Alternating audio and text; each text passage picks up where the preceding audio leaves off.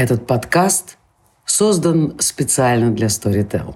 Ищите еще больше интересных выпусков в крупнейшем аудиосервисе. А еще аудиокниги, аудиосериалы, лекции и даже стендапы –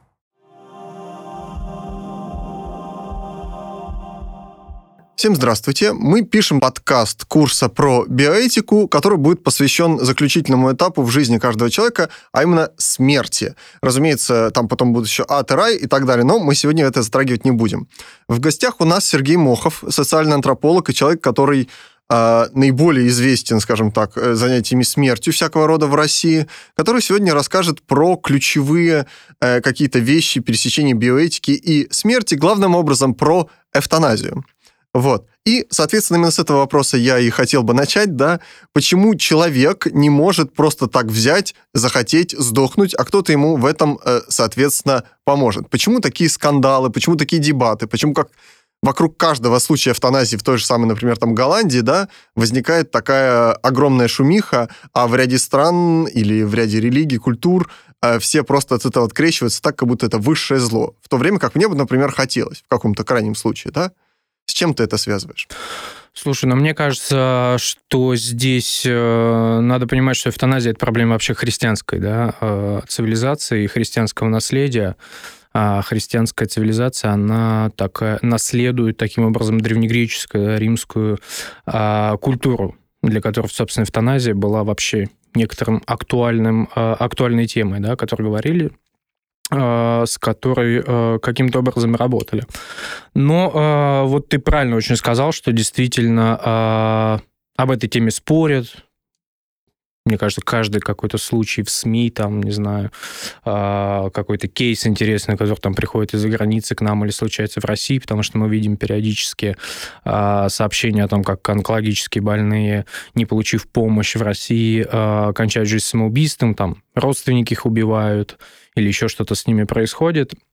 Эти случаи случаются достаточно часто. Кстати, знаешь, что интересный момент? Я недавно тут пытался а, по теме онкологии поискать, что пишут зарубежные газеты про нас, а, про российские какие-то случаи. А, и мне было интересно просто онкология, да, и самая цитируемая, самая насыщенная тема это была как раз то, что российские онкологические пациенты, не получая достаточной помощи прибегают к, значит, DIY такой эвтаназии, да, самостоятельной эвтаназии, там родственники душат подушками, там, не знаю, что-то какие-то тупой страшные вопрос. вещи происходят. Чем самоубийство отличается от эвтаназии принципиально?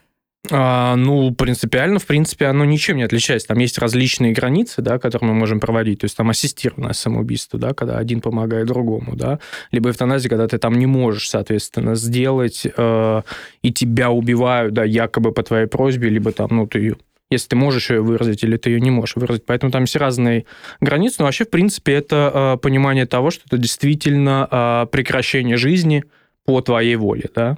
Да. да. Но, но я все-таки не услышала. Я буду э, отвечать за занудные вопросы сегодня, как обычно. Почему именно сейчас мы так много об этом говорим? Потому, ну, хочется сказать, и, может быть, Леша меня сейчас поправит, супер, что мы, ну, как-то чуть более уже дистанцировались от христианской этики повестки и ну, вот эта вот идея про то, что мы не можем прерывать жизнь человека, если она дана Богом, да, там. Я правильно понимаю, что основной аргумент, он вот такой? Да, в первую очередь. Но, например, в Китае совершенно же другой э, в этом смысле вопрос, что там твоя жизнь, она принадлежит не Богу, а партии. Ну, короче, смысл вот, один. Твоя жизнь принадлежит не тебе, поэтому ты не имеешь права решать, когда ее закончить. Ну, смотри, э, здесь очень важный поинт, который как бы ты вот э, обозначил, он действительно, мне кажется, вокруг него надо начинать выстраивать весь разговор, что когда мы говорим об эвтаназии, да, мы не говорим о конкретном прикладном, а, конкретной прикладной процедуре. Да, то есть как бы вот, чуваки, как мы будем ее делать? Там, да, будем мы ее делать или не будем? Или там, не знаю, мы пишем табличку, состоящую из плюсов и минусов, и каждый может из нее выбрать. Там такой, о, вот, значит, я там набрал 4 плюса, да, там 2 минуса, окей, я за эвтаназию, да, или там, или я набрал там больше минусов, больше, меньше плюсов, значит, я там против, да. На самом деле это вопрос, а, который а, кроется в разном понимании вообще, что такое человек. Да, что он может делать, что он не может э, делать, что такое жизнь, что такое э, качество жизни. То есть вот на мой взгляд, э, то, как я это вижу, и то, как это видят в том числе э, западные коллеги, да, например, такой человек с фантастической, как мне кажется, именем и фамилией, подходящий для занятия темой эвтаназии, Иммануил Изекиль. Вот, это американский э, биоэтик и э, доктор, при этом ярый противник эвтаназии, он занимается историей эвтаназии. Вот поэтому, когда читаете его книги, конечно, надо понимать, что он противник всей этой истории. Вот он считает, что принципиально дебаты за последние 150 лет не изменились вообще. То есть аргументы приблизительно одни и те же. Да, то есть как бы и вот этот вид спор, он очень напоминает такой спор бабок у подъезда. А вот вы, да вы, и так далее. Да? Почему? Почему это спор бабок у подъезда? Потому что а, ключевые а, точки, они как раз нерешаемые в принципе, они контекстуальные, да, вот о чем а, мы говорили еще и перед эфиром. А, и здесь как бы можно выделить такие четыре, да, вещи. Первое – это проблема разграничения вообще понимания жизни и смерти, да, что такое жизнь человека, что такое смерть человека, да, вот где как бы граница, когда мы определяем. Физиологическая проблема. Второе – это проблема э, социальная, что есть э, человеческая жизнь, да, и что есть э, нечеловеческая жизнь, да, потому что мы понимаем, что большинство из людей, которые аргументируют за эвтаназию, говорят, что вот это вот якобы не, какая-то недостойная жизнь, да, с которой нам нужно вот как-то распрощаться. Она Это не когда у человека только зрачки вращаются, а сам он хрипит, да? Ну, приблизительно, да, я не знаю. Там, ну, мы знаем э, э, Хоскинга, который как бы синтезировал свою речь с помощью э, компьютера, да, зрачки у него тоже там вращались как-то, да. но при этом никому не приходило в голову назвать эту жизнь недостойной, да, поэтому здесь вот как бы есть вопросы, о которых я как раз и предлагаю поговорить. Вот. А другой вопрос, собственно, который мы тоже опять затронули, это вопрос субъекта, да является ли человек изначально вообще как бы вот способным э, распоряжаться собственной жизнью и смертью, да? Что это влечет? Все-таки он живет в социуме, да, есть проблема slippery slope, да, вот как, как это отражается, как это связаны эти вещи, да, и, конечно же, это проблема достоинства и милосердия, что социально нагружены эти термины, а проблема контекста, да, то есть в какие моменты все-таки мы можем говорить, что мы снимаем, да, то есть как бы мы вот делаем занавесу, и мы не видим все, что происходит, да. Есть замечательный случай а, во время урагана Катрина, произошедшего, если мне память не изменяет, 2005 или 2006 год, да, почти 15-16 лет назад. А одна из а, больниц американских оказалась в полной изоляции у нее не было ни света, у нее не было ни электричества, там, воды, доступа, медикаментов. она в таком состоянии просуществовала там, если мне память не изменяет, по-моему, 12 дней. И когда к ней все-таки добрались спасатели, они эвакуировали людей оттуда, оказалось, что за это время э, умерло там порядка несколько десятков пациентов. Да? И когда начали проводить экспертизу, оказалось, что большая часть из них была убита посредством медикаментозного введения различных препаратов. И было большое разбирательство, и оказалось, что действительно медики убили часть пациентов, потому что в отсутствие электричества у них не было, например, аппаратов ИВЛ, да, но они просто не работали. А, многие медикаменты закончились, да, диабетикам нельзя было вводить. И э, в этот момент пациенты просили прекратить их мучения, медики пошли им навстречу, а, собственно, выполнив их последнюю просьбу. Было долгое судебное разбирательство, потому что штат пытался засудить медиков, да, а, но медики отвоевали свое право. Они сказали, что это режим чрезвычайной ситуации, и медики в режиме чрезвычайной ситуации, да, который на самом деле а, вообще вопрос чрезвычайной ситуации в политическом контексте, в контексте философии наиболее сейчас актуален, да, вот, например, пандемия коронавирус, что может делать государство, что могут делать люди-носители э, власти, да, вообще в такие моменты. Вот медики сказали, что в такие моменты чрезвычайной ситуации они могут решать, как и что делать. И они выиграли это судебно, этот а, прецедент стал а, основанием для внесения большого количества законопоправок, что медики в таких случаях освобождаются от ответственности, потенциальной ответственности. Да? Есть замечательная книга про этот случай, говорят, скоро выйдет фильм. Вот здесь есть как бы понимание контекста. Да. Но вот смотри, если не говорить о контексте, вот я снова вернусь к вопросу, который задал Леша в таком э, ну, чистом виде. Вот я хочу умереть, да? Почему вообще кто-то имеет право запретить мне это делать? То есть все остальные аргументы контекстуальные, вопросы морально-этического, в смысле достойная, недостойная жизнь, полноценная, неполноценная жизнь, да, это какие-то вот, ну, уже попытка э, и вообще существующая идея, что кроме кто-то, кроме человека, который ведет эту жизнь, может ее каким-то образом оценить как стоящую к продолжению или не стоящую к продолжению. Почему вот в целом вот какой есть такой жесткий аргумент, э, или какой набор есть аргументов, который в целом, э, ну, видимо, здесь эвтаназия и самоубийство вообще не очень различимы, да? Вот я хочу покончить с собой. Все, надоело. Я, типа, ну, обрываю. Повесься в одиночестве. Мне вот казалось, может, Сергей меня сейчас поправит, что разница-то именно в этом, что эвтаназия это очень часто, да, и в медицинской практике в первую очередь воспринимается как ассистированное самоубийство, да? Нет, я... Имеешь ли ты право вовлекать в это другого человека? Смотри, Имеет ли а... на это право врач? Ну, во-первых, я хочу сказать свою личную позицию сразу. Я вообще считаю, что помещение э, вопрос врач не врач, оно изначально рождает очень большое количество конфликтных ситуаций. Вот как бы давайте вообще избавимся от понятия врача. Вот есть некоторая э, значит, институция, она оказывает некоторые услуги. Да, э, для того, чтобы ввести инъекцию а, смертельного препарата, ну, а, медики могут меня поправить, но я полагаю, что не нужно обладать э, фантастическим медицинским образованием и учиться для этого 10 нет, лет. Да. Да, вот. Я предполагаю, что как бы все время э, тема эвтаназии, она изначально как бы такая вот помещается в контекст медиков. Типа, эй, чуваки, идите к нам, как бы мы, мы сейчас будем решать, можете вы или не можете. Хорошо, да? можно пример? Вот да. царь Савл, когда проиграл в битве, попросил своего оруженосца его убить, а потом, соответственно, сам тот оруженосец кинулся на меч. Это эвтаназия? Вот, смотри, это очень интересный вопрос, а, а, который отсылает к тому, что я сказал, да, потому что изначально а, эвтаназия, да, вот в том виде, в котором мы обсуждаем, это все равно медицинская проблема по показаниям. То есть угу. мы понимаем, что эвтаназию мы не обсуждаем а, как просто «мне надоело жить, я хочу умереть».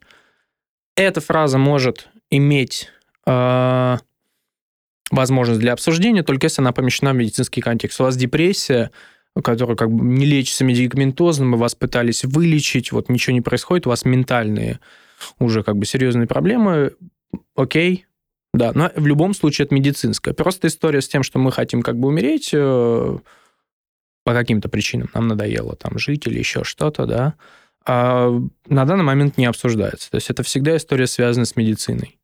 Поэтому в ней очень есть э, понятный набор противоречий, да, о которых я сказал. Жизнь, смерть. То есть в большинстве случаев а, эвтаназия – это а, ситуация, которая связана с пограничным состоянием, да, то есть состоянием, когда человек уже а, неизлечимо болен, не может продолжать э, вести привычную ему жизнь, да, это опять нас возвращает к вопросу не рассуждения о том, хочу я умереть, могу ли я умереть, почему мне кто-то запрещает, а вполне каких-то достаточно прикладных проблем, да, которые возвращают нас вот к этому вопросу, достойная жизнь это или недостойная жизнь. Может ли что-то вообще быть достойным или недостойным, да, почему мы считаем а, потому что это, это, это вопрос такого культурной, да, а, а, культурной доминанты, да, что на самом деле для европейского человека есть понимание того, что вот не вести а, жизнь потребителя, жизнь активно коммуни, коммуницирующего там человека, взаимодействующего, потребляющего, это некоторая недостойная жизнь, от которой как бы, ну, надо получить право отказываться. Вот эта жизнь, да, не физиологическое существование, а именно вот социальное существование, да, социальная активность – она вот, э, э, это некоторые вещи, от которых можно отказываться. Ну, то есть имеется в виду биос, а не зоэ. Да, да, да. да. Биотонатос, да, работа Джона Дона. А, котором, кстати, ставит вопрос, почему э, Иисус Христос имел право отказаться от жизни, а остальные не могут отказываться от жизни. Так, так, почему? Вот это, ну, э, э, э, слушай, это, это, мне кажется, биотонация – это вообще книга, которую надо просто перевести на русский язык, издать и вот сейчас и активно обсуждать.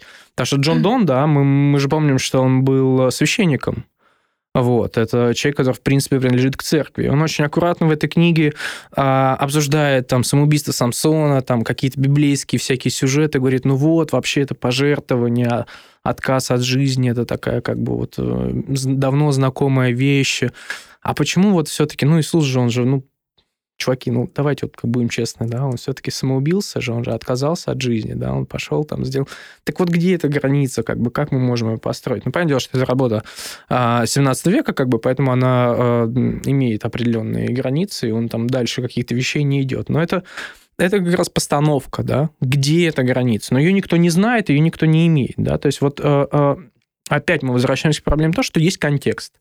И в каждом конкретном контексте ставятся какие-то э, вполне э, очевидные вещи, к которым отсылает вот этот весь дискурс. Да? Вот смотри, есть проблема, о которой мы говорили, да, проблема физиологическая, что есть границы жизни и смерти. Да?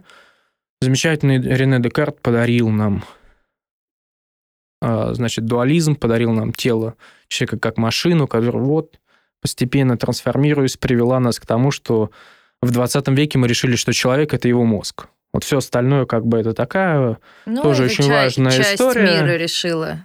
Ну, э, вот, Я да. Вот к ней не отношусь. Вот, например. вот. Вот, вот, это же замечательно. То есть, как бы на самом деле, вот смотри, да, что получается. Как бы часть, э, большая часть мира медицинского, да, мы же говорим про эвтаназию э, как медицинскую историю. Медики сказали, окей, вот, чуваки, все, ну, человек – это вот мозг.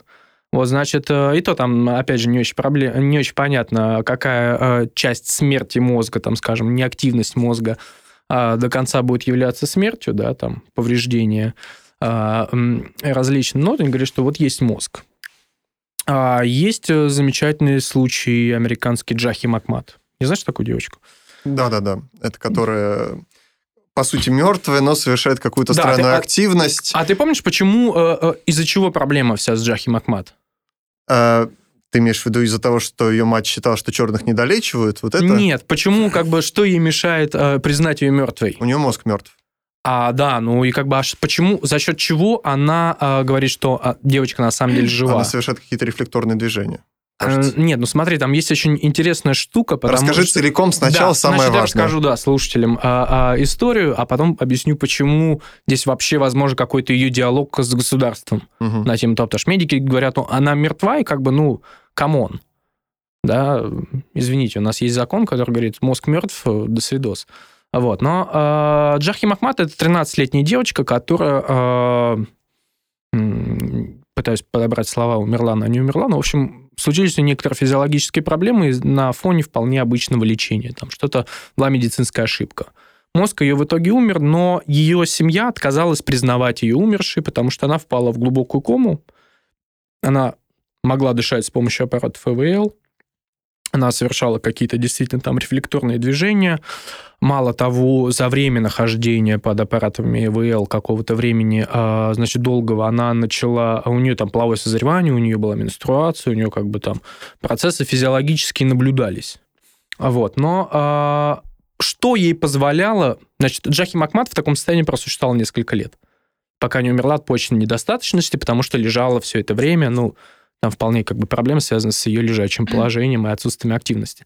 Значит, что позволяло э, существовать ей вот в этом состоянии полуживого, полумертвого, да? Потому что американский закон говорит очень простую вещь. Да, э, медицина имеет как бы однозначный диктат. Медицина говорит, что смерть мозга – это смерть.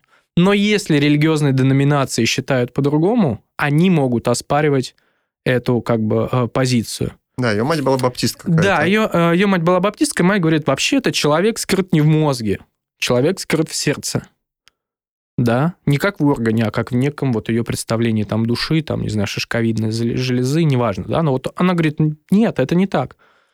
Власти штата ей сказали, окей, как бы, да, никаких проблем. И э, затем она возила между штатами свою дочь, э, значит, играя на разнице законов в штатах, что может ее признавать э, живой или мертвой, что позволяет ей получать в таком случае налоги, э, э, лечение за страховку и так далее, потому что кто-то же должен поддерживать все это состояние, да, и там были вполне mm-hmm. жесткие дискуссии на тему того, почему деньги налогоплательщиков уходят как бы на обслуживание религиозных э, представлений ее семьи и так далее. Но это как бы очень четкая проблема, да, вот кто решает, что такое человек в данном случае, да, и конкретный физиологический мы даже не говорим про а, социальный, да, на социальный есть другой замечательный кейс, я сейчас о нем вот скажу. у меня, кстати, вопрос, может быть, про социальное, э, раз мы уже упомянули Иисуса, где, насколько я верно поняла, одним из, э, из ключевых аргументов является, ну, самопожертвование, да, вообще такая концепция,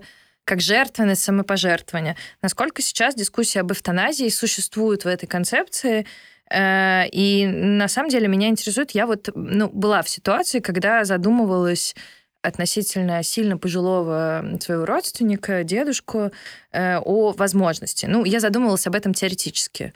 Здесь надо сразу сказать, что год мы не знали, ну, то есть, типа, он в какой-то момент перестал говорить, и мы не очень знали, в каком состоянии он находится, да? Угу. Э, ну, в каком-то э, вроде реагирует какой-то процент времени. И насколько, вот, например, эта дискуссия о жертвенности переносится на родственниках, потому что забота о пациенте в коме, о лежачем пациенте, а вообще любом человеке, которому больно, он страдает, да, и как-то не способен о себе позаботиться самостоятельно, это, ну, это полноценная full-time работа, да, надо понимать, что она чаще всего падает на родственников, и вот если в этом контексте такая дилемма, да, там, например, не знаю, отказаться, ну, там, разрешить у человека пожилому, например, умереть, чтобы у женщины, которая заботится одновременно, например, и о пожилой матери, и о своем пятилетнем ребенке, осталось время для того, чтобы она там как-то могла воспитывать своего пятилетнего ребенка, потому что там, если у, ну, как бы нету денег и нет возможности, очевидно, что это все ложится на одни плечи. И получается по факту, что вот эта мать, которая заботится и о своей матери, и о ребенке, ну, человек, который как бы не живет своей жизнью. И вот здесь как раз можно поспорить, достойная у нее жизнь или ну, недостойная. Можно я пять копеек? Да. Во-первых, никто не говорил, что она вообще должна жить своей жизнью, как бы э, одна из опций, давай будешь э, жертвовать собой, и пошла к черту. А второе, например, эта тема и проблема очень понятна, и она активно обсуждается, например, и католиками, и православными, и даже евреями особенно э, реформистскими, да, но не только. А, и у них на все это есть э, какие-то рецепты не слишком убедительные с западной точки зрения. Есть, например, вполне себе молитвы на отхождение души от тела, да, которые читаются над тяжело больными и тяжело страдающими людьми. Чтобы на... они умерли побыстрее. Да, чтобы они поскорее умерли. Да, действительно. И это молитва, обращенная к Богу, и, в общем, тут все абсолютно нормально, и люди сознают необходимость того, чтобы эта душа поскорее отлетела от тела, да, но при этом, э, ну, медицински ты не имеешь права как бы ничего делать или там отключать от аппаратов, например, э, с религиозной точки зрения, да, с православной, с католической или с какой-то другой, но, но ты имеешь право читать это молитву. Можно. Это восхитительно, по-моему. И более того, ты иногда даже должен это сделать. Ну, смотри, ты опять вводишь эту проблему как бы в помещаешь эти вопросы в контекст медицины, да, в контекст закона и так далее так, ну, как бы никто не обсуждает эти вещи, а, потому что вопрос, опять же, достоинства, а, вопрос милосердия и прочих всяких вещей, он законодательно не может быть ни закреплен, ни выражен, да, никто не будет определять достойно, недостойно. Только ты можешь как бы предполагать, что это. А, здесь как бы есть очень четкое понимание, что вот, вот это вот делегирование, да, насколько, если я правильно понимаю, что тебе хочется, все-таки есть представление о том, что человек должен, субъект должен выразить некоторое э, желание к тому, чтобы закончить свою жизнь, либо иметь возможность делегировать это выражение своим родственникам и ну вот, кстати, законодательство на этот счет у нас существует относительно делегирования, принятия решения. Да, но не, не относительно достоинства милосердия. То есть из каких причин? Типа, мне тяжело ухаживать, и вообще всем тяжело Ну, то есть ухаживать. мой вопрос скорее был, существует ли вот этот дискурс э, такого достоинства, жертвования, внутри обсуждения вопросов об эвтаназии в целом. Он, смотри, он в каком а, ка- качестве да, существует. Он существует скорее как контраргумент для а, а, в сторону тех, кто высказывается за эвтаназию. Потому что они говорят, что, смотрите, ребята, значит, человек, он рожден свободным, он есть субъект, он может принимать э, э взвешенные, рациональные решения, основываясь как бы на на какой-то там оценке, да, э, значит, и э, это его свободная воля. Мы должны ее уважать, да? И как раз наблюдатели говорят, ну подождите, мы смотрим, что часть принимаемых решений об эвтаназии, она потому что человек, который высказывает да, желание эвтанизироваться, он, например, был кормильцем семьи, потом с ним случилась какая-то трагедия, он впал в вегетативное, там, полувегетативное состояние, потерю а, физических, значит, возможностей, стал обузой для семьи, да, и теперь он, понимая, что он обуза, говорит, ребят, я хочу умереть. А может быть, нам стоит развивать социальную помощь для таких случаев, чтобы он не был обузой, да? То есть на самом деле его принятие решения, кажущееся нам как бы актом волеизъявления, оно на самом деле является следствием социальных полных проблем. Поэтому нам надо работать не над тем, чтобы дать возможность таким людям уходить из жизни, а над тем, чтобы не было таких э, ситуаций, приводящих его э, к решению. Здесь вопрос о том, что на самом деле есть очень большие подозрения насчет того, что человек вообще может а, что как бы проблем, скажем так, волеизъявления насчет смерти и жизни – это некая уравнивающая история, да, потому что на самом деле, смотри, как сторонники эвтаназии, они говорят, что жизнь и смерть – это то, что едини... объединяет нас всех, да, каждый человек, по крайней мере, все, кто жили до нас, умерли, да, мы знаем, что человек, ну, есть ощущение, что он смертен. И а, они говорят, что поэтому в этих вопросах все равны да, а ребята им говорят, а давайте мы посмотрим статистику по эвтаназии в Америке или в Голландии, да, где В Америке есть, есть эвтаназия. А? В Америке ну, есть эвтаназия. Да, ну не во всех штатах. Багая, а, например, да. Багая есть. Так же, как в Голландии. Она также работает примерно с медицинским э, консультированием и все такое прочее. Да, но там разные процедуры, разные возможности, но э, в Голландии, конечно, более. То есть в Америке нет детской эвтаназии, например, ага. да, там такие вещи. Вот, кстати, детский, детская эвтаназия тоже замечательный вопрос, с какого момента человек становится субъектом. Да, почему мы решаем, что, например, в 18 лет, э, в 17 лет человек не субъект, а в 18 лет он, наконец, субъект. Да, вот, размышление у Бельгии на этот счет родило а желание, значит, э, предоставить детям возможность э, решать, нужно ли им эвтаназия или нет. Да, но мы возвращаемся к этому вопросу. Давайте посмотрим, кто, а, а, кто был клиентами большой машины эвтаназии. Фигак они смотрят, и что оказывается, что это белые, да, в Америке, а высший уровень среднего класса с очень хорошим образованием. Ну, встает вопрос, что а, на потенциальную возможность изъявления, обсуждения и так далее влияет большое количество факторов, а не некая частота твоей субъектности, потому что ты есть человек, да, то есть как бы вот люди, которые выступают за эвтаназию, надо понимать, что это люди с очень четкой политической позицией на самом деле. Ну и вот здесь мы да? приходим к вопросу о взаимодействии с государством. Левый? Конечно. А, ну... Я, кстати, думаю, что в основном правый. Чего бы это нет? Жизнь принадлежит Богу, партии, если правый. Но мне кажется, Но сейчас смотря, правый... Э, смотря по какому принципу да. ты определяешь правизну. А для меня левое и правое – это единственное развлечение, это по отношению к частной собственности. Все. Все остальные вопросы – это как бы набор э, критерий, по которым человек может быть и ультралевым, а потом по другому вопросу быть ультраправым.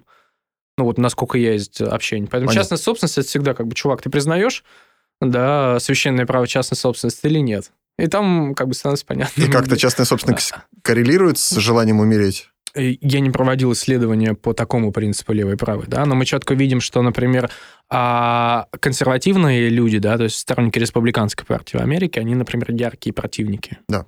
Да, нет, нет, конечно же, да, нет, это это, это социум, да, ты slippery slope даже, да, mm-hmm. проблема э, сжимающейся вот этой вот э, удавки, да, потому что мы, опять же, знаем, что в Голландии, например, паллиативная помощь стала хуже работать с ведением эвтаназии и прочее, да. Почему вы идя на поводу у каких-то людей, которые хотят эвтанизироваться или хотят эвтанизировать других, почему вы тогда, как следствие, лишаете качественной помощи других людей?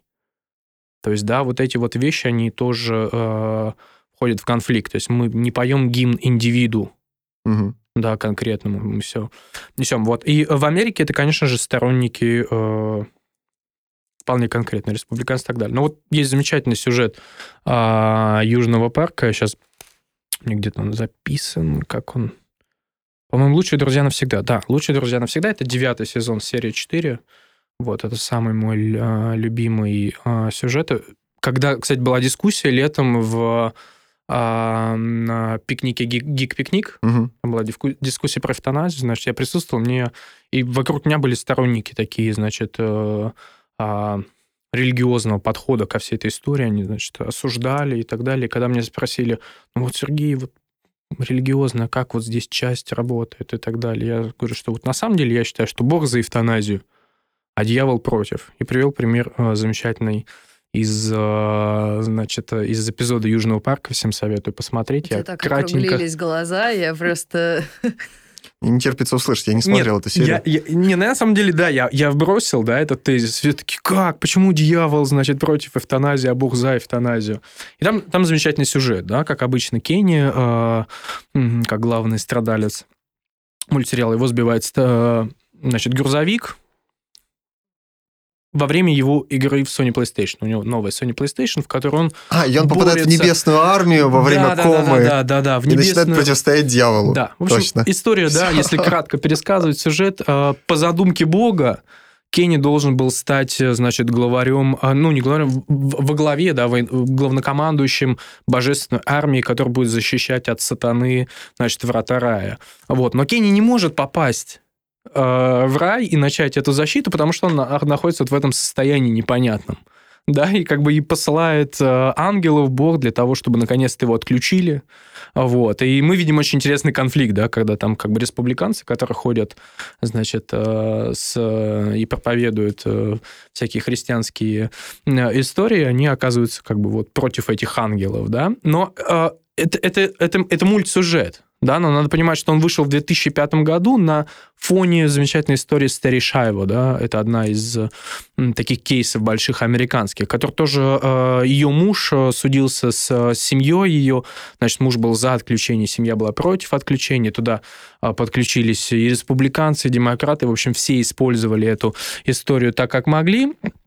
А, И что интересно-то, в момент, э, там был такой конгрессмен Том Делей, да, э, политик-республиканец, он как республиканец говорил, что нельзя отключать Шаева, это вот как бы наша святыня, основы, значит, американской а, государственности и так далее. Оказалось в какой-то момент, что э, несколько годами ранее он вообще сам своего отца подписал, значит, ука- п- подписал разрешение, чтобы отца отключили от э, аппаратов э, жизнеобеспечения, да, и э, эт- эта серия показывает просто, насколько это дискурс и противоречивый, что здесь нет как бы ни, ни зла, ни добра, здесь нету ни плюсов, ни минусов, как обычно, да, все пытаются это свести к... а, Мы начали разговор с этого, что вот я считаю, что нет ни плюсов, ни минусов, да, которые можно как бы составить список, четко очень выбрать и понять, да, здесь нет такого, здесь есть только контекст, как любая биоэтическая проблема, она, собственно, вырастает из очень четкого представления, да, и очень часто эти границы э, переходят друг против друга, да, то есть почему вот неожиданно люди, которые выступают за милитаризм, за право свободного ношения оружия, за, там, не знаю, за то, чтобы война в Афганистане продолжалась как можно дольше, не разрешают при этом убивать э, людей, которые там лежат, не знаю, в, на аппаратах э, искусственной вентиляции легких, да, ну, ну парадокс же абсолютно, да, почему убивать так убивать уж всех, да, но действительно в этом есть очень базовое представление о том, что есть человек, каково его место, да. А, К сожалению, большинство из этих споров, они как бы, ну, не выходят на уровень обсуждения субъекта, не субъекта, его границ там и, да, кем рожден человек. Ну, у нас осталось буквально пять минут, и очень хочется задать э, такой вопрос, который на самом деле из первого выпуска нашего подкаста, он был поднят. У нас первый выпуск был про пандемию коронавируса. Приходила Саша Архипова, Мгм. антрополог, и она, в частности, рассказывала, что она сейчас делает, ну, такое, я насколько понимаю, быстрое антропологическое исследование относительно того, чего боятся люди в коронавирусе. И она сказала, что одна из особенностей российской паники заключена в том, что нам кажется, что государство нам вредит, что медицина нас пытается убить на самом деле, и э, ну, по, ну, как бы недоверие к власти и к тем решениям, которые принимаются. В связи с этим мой вопрос, который есть, он на самом деле, какую роль государство играет в процессе эвтаназии?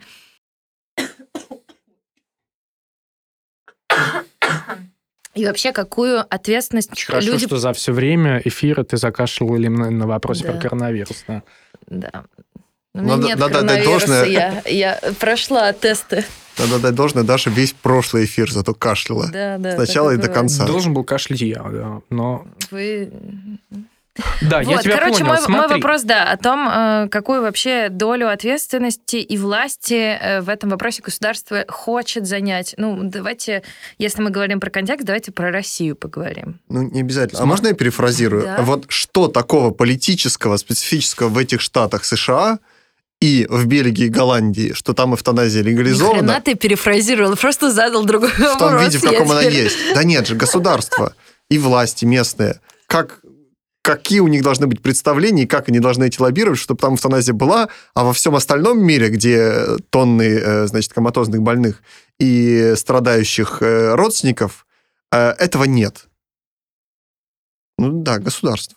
Смотри, ну я расскажу про доверие и недоверие. Я, это называется альтернативные комплементарные методы лечения. Значит, во всем мире а, медицина занимает топ а, институций, которым выражается недоверие. Во всем мире. Независимости от уровня экономического развития или еще что-то. Во всем мире люди не доверяют медицине вот, во, всех вопросах, потому что этот вопрос касается жизни.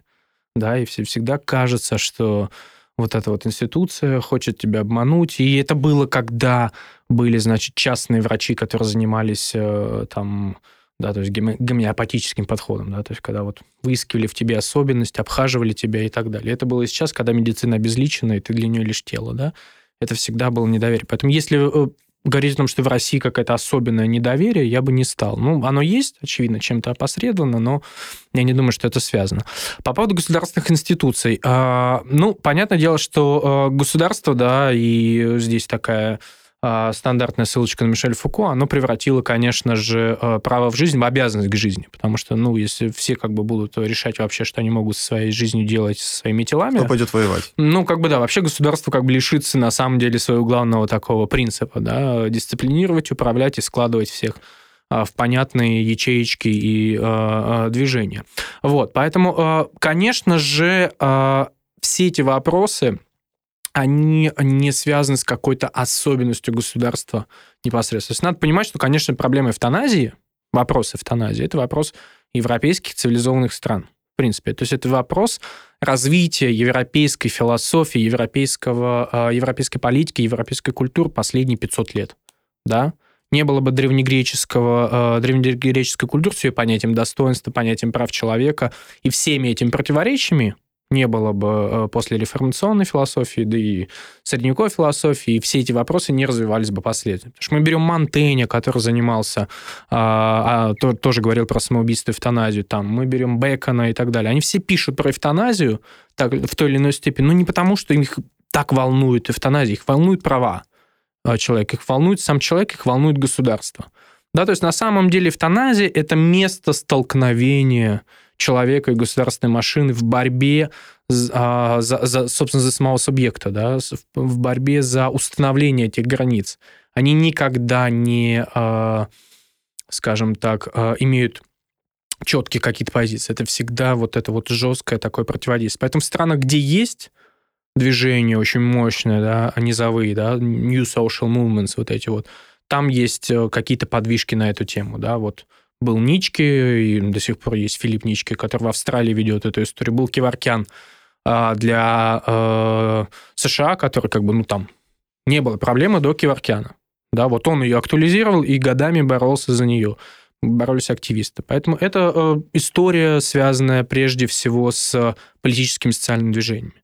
Поэтому, на самом деле, эвтаназия – это такая одна из больших частей а вообще социальных движений 21 века, низовых социальных движений, которые борются с вот этой вот меняющейся государственной машиной, да, технологии, вот это все, что мы любим. Технологии, наблюдение, подавление государства и место человека в его жизни. Поэтому смерть это становится таким очень удобным способом действительно попытаться понять, а что же есть человек вот в этом новом контексте.